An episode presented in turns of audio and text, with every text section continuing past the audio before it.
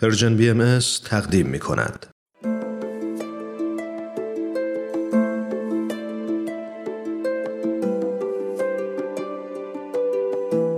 بوی خوش زندگی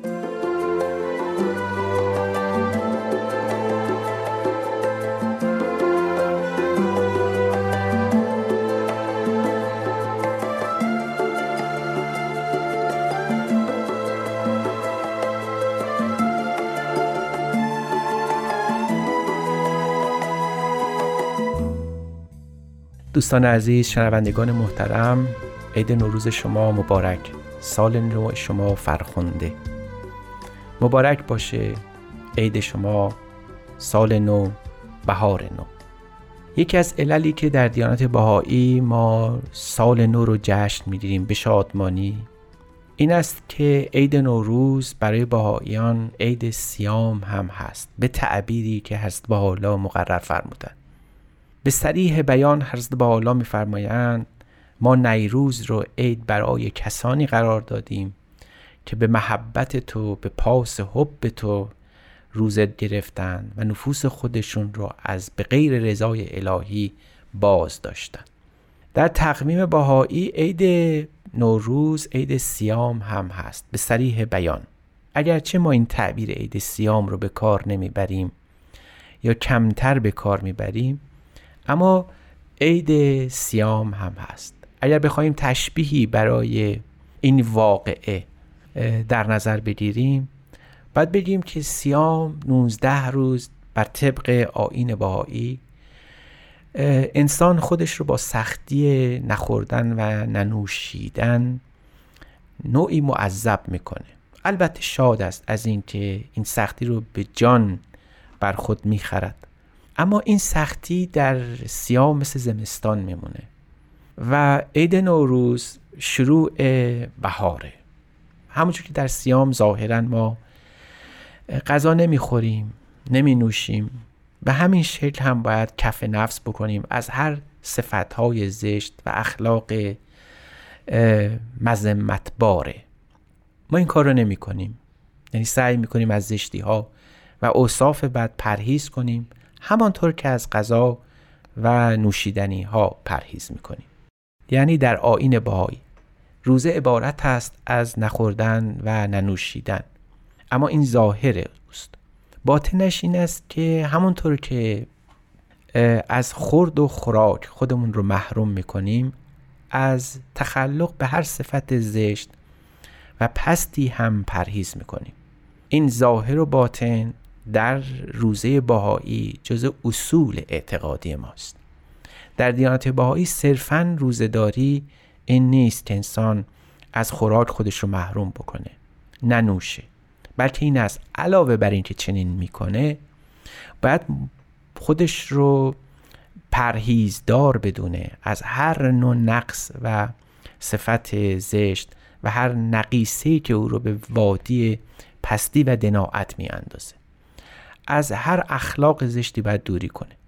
اگر چنین در نظر بگیریم عید بهایی هم یا عید نوروز هم به همین گونه است.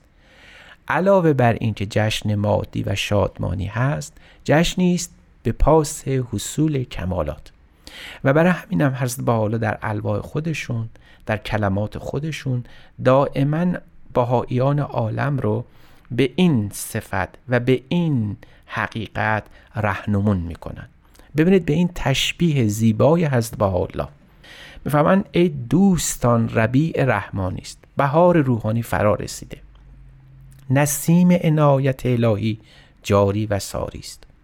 در یه نسیم خوشی میوزد نسیم زنده پرور نسیم زندگی بخش. و جهد نمایید.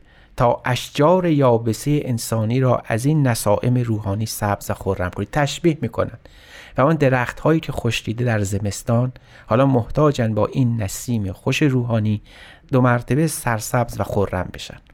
حالا این سرسبز و خورمی چیست؟ عجبا که از بالا میفرمایند. این سبزی و خرمی حیات روحانی است که اسمار او میوه های اون معارف الهی و اورادش حکمت بالغه ربانی است. درختی که خشک باشه لایق آتش و سوختن. به هستی نمی ارزه. اما حضرت با حالا میفرمایند پس سعی کنید این درخت خوشدیده در این بهار روحانی دو مرتبه زنده بشه. به همین سبب هر روز نوروز هر روز از بهار باید مدخلی باشه نمادی باشه از زندگی روحانی ما.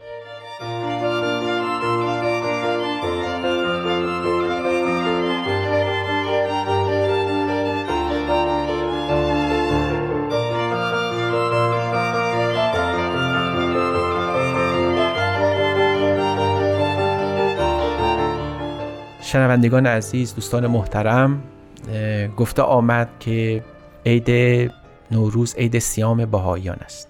روزداری بهایی صرفا پرهیز از خوردن و آشامیدن نیست بلکه افسون بر اون اجتناب از تمام مناهی و زشتی ها و اخلاق دون و فرومایه است که گاهی انسان دچار اون میشه. در روزداری باهایی منتظر قبول خداونده. یعنی دائما در تمام الواح که مخصوص روزداری است گفته میشه که خداوند ما روزه گرفتیم اما تو قبول فرما. اون رو معزز کن به قبول خداوندی. به همین نه وقتی عید سیام هم هست بهایان اون رو نمادی می‌گیرن جشن و سرور ظاهری رو برای جشن حقیقی. اونجا هم صحبت از قبول خداوند هست. در نهایت حیرت می‌بینیم که از حالا در لوحی که مخصوص عید نوروز هست میفرمایند که این نوروز رو عید برای کسانی قرار دادی که پرهیزکار بودن از نوشیدن و خوردن به خود سختی خریدن و سعی کردن پرهیز بکنن. و آن همون جور که در سیام اینها منتظر قبول تو بودند هم امیدوارم این عید رو مبارک گردانی به قبول خودت از اعمالی که در سیام انجام دادن. چون همه چیز همه اعمال معلق به قبول خداوند و منوط به امر اوست. آنگونه که اگر تو کسی روزه نگرفته باشه و بفرمایی به او که تو روزه دار هستی تو گویی که اون همیشه روزه دار بوده از اول آفرینش تا آخرش. و اگر کسی روزه گرفته باشه و تو او رو قبول نکرده باشی تو گویی که او هیچگاه روزدار نبوده حتی اگر سختی نخوردن و ننوشیدن رو بر جان خریده باشه. می‌فهمن این قبول خداوند به یک کلمه و به یک حقیقت حاصل میشه.